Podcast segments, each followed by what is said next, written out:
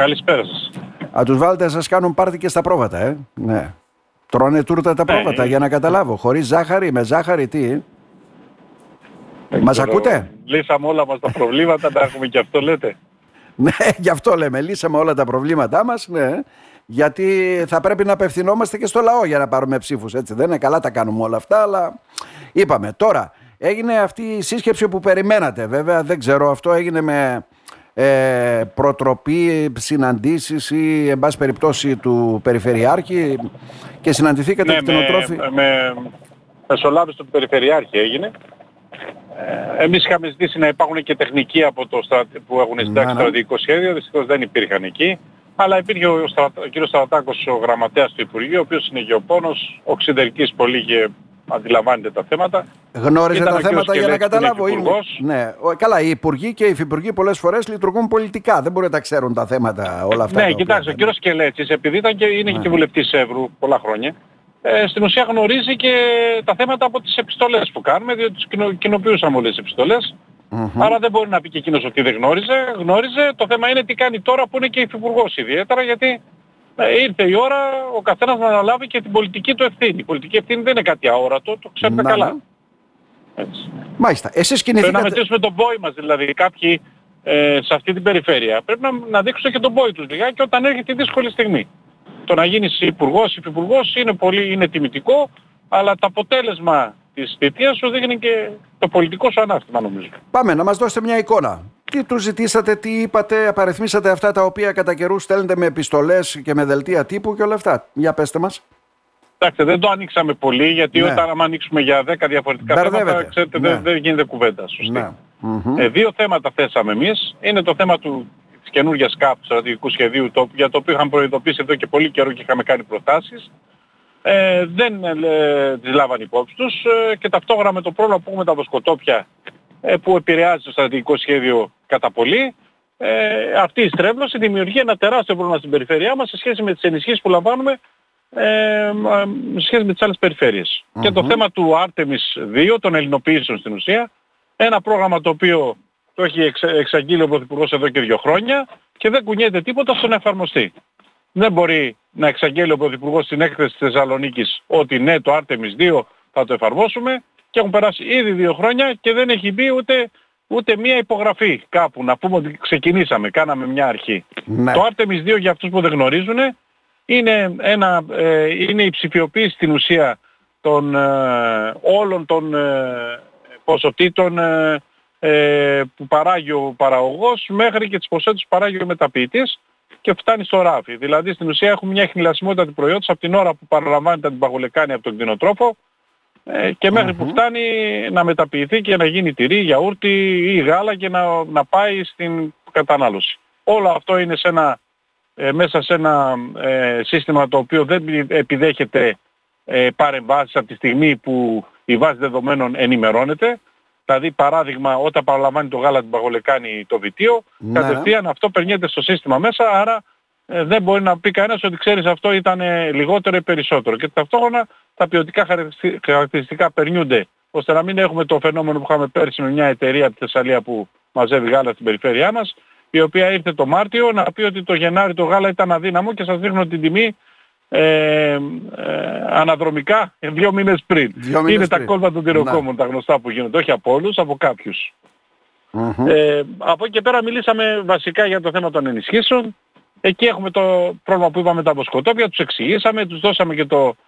Ε, φυσικά το είχαν και από πριν ηλεκτρονικά, αλλά τους δώσαμε και το υπόμνημα που κάναμε σχετικά με το θέμα αυτό και με τις πληρωμές για τις τρευλώσεις που έχει το στρατηγικό σχέδιο, τι πρέπει να τα δημιουργήσει στην περιφέρειά Ναι, ναι, μας ναι. και γενικά και σε άλλες περιφέρειες όπως είναι η Κεντρική Μακεδονία και τα νησιά όπως είναι η Θάσος.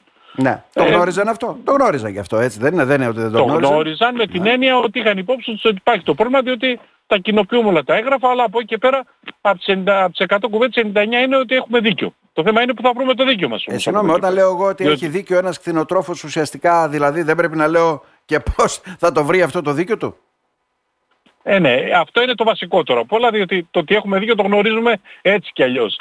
Έτσι. Και αυτεπάγγελτα που λέμε. Δεν χρειάζεται να μας το Ναι, πει ναι. κανένα.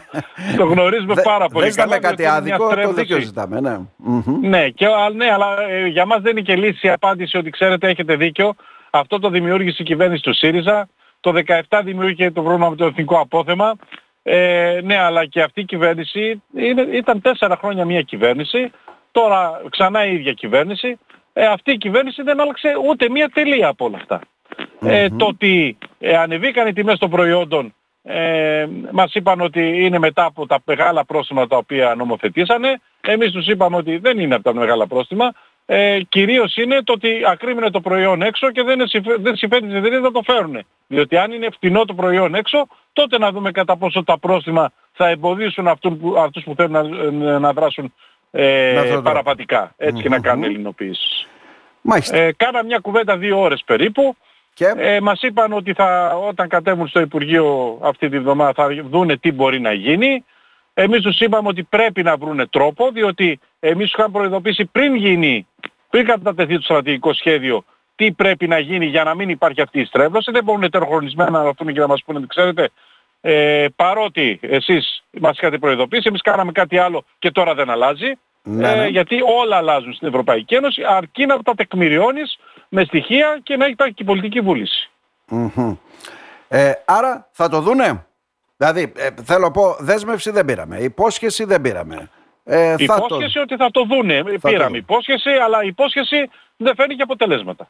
Επίσης την επόμενη μέρα στην ε, ημερίδα που έγινε για τον αγρότη της χρονιάς που κάνει αυτή η εφημερίδα ναι. αγροτική Αγρέντα. Ε, έχουμε και επιτυχίες. Έχουμε εκεί ήταν και ο Υπουργός. Ναι, έχουμε και κτηνοτρόφο της χρονιάς βέβαια από την περιοχή μας. Ε.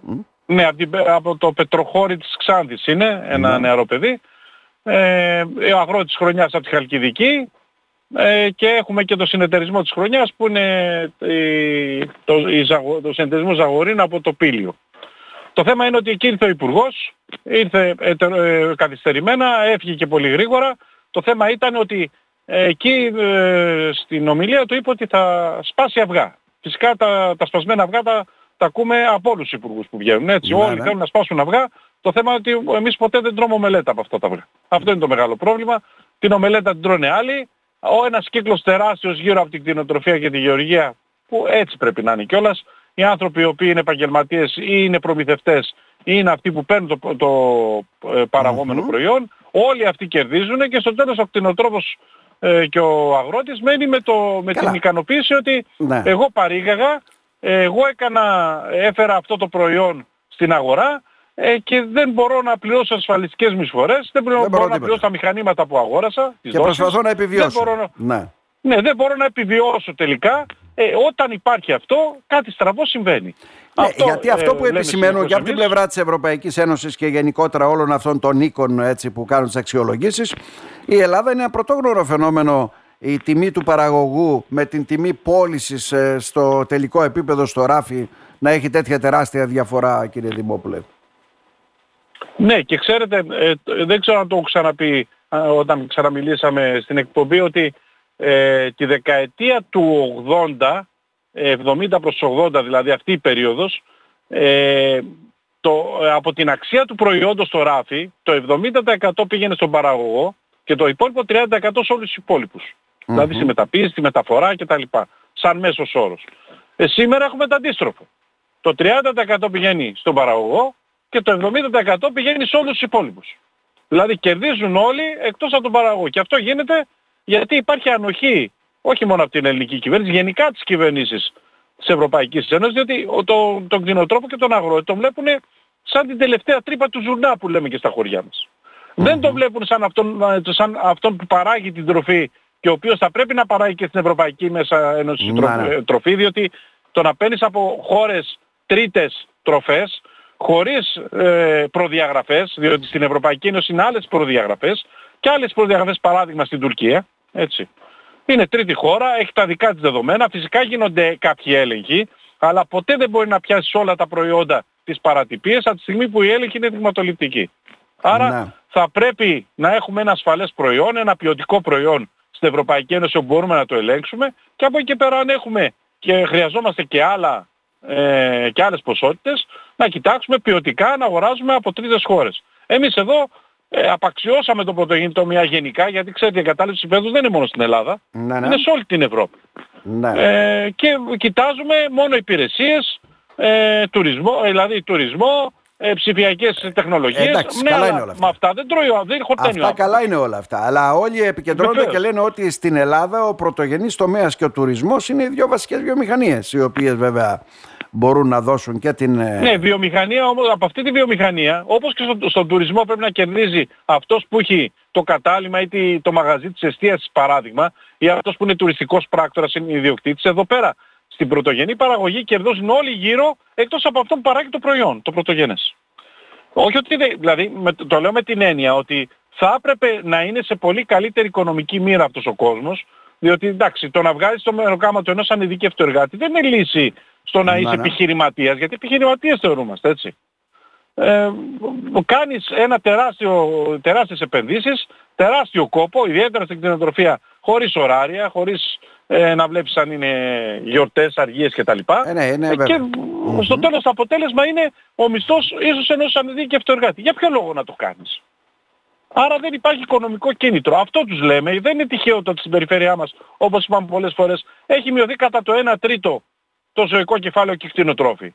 και θα Και τους μειώσουν- εξηγήσαμε τις τρέβλες που υπάρχει ανάμεσα στη, στη δικιά μας περιφέρεια και σε περιφέρειες όπως είναι η Κρήτη, όπως είναι η Πελοπόννησος, όπως είναι η Ήπειρος, ε, ε, όπως είναι η Δυτική Μακεδονία, όπως είναι η Μάλιστα. Θεσσαλία. Είναι Άρα. μεγάλες, μεγάλες τρευλώσεις γιατί άμα δείτε και ε, αν κάνετε τον κόπο να μπείτε στο, σε βιντεάκια που υπάρχουν από την οργάνωση αυτή, όπου υπάρχουν εκτινο, υπήρχε ένας κτηνοτρόφος ο οποίος ε, ήταν οικονομολόγος, ε, σπούδασε οικονομολόγος το παιδί και πήγε στη Θεσσαλονίκη και έκανε ζώα έξω από τη Θεσσαλονίκη. Να. Έτσι, Το πρόβατα. κάνουν πολλά παιδιά. 250 πρόβατα. Το ρώτησε κανένας πώς αυτός ο άνθρωπος σε τι οικονομική κατάσταση βρίσκεται.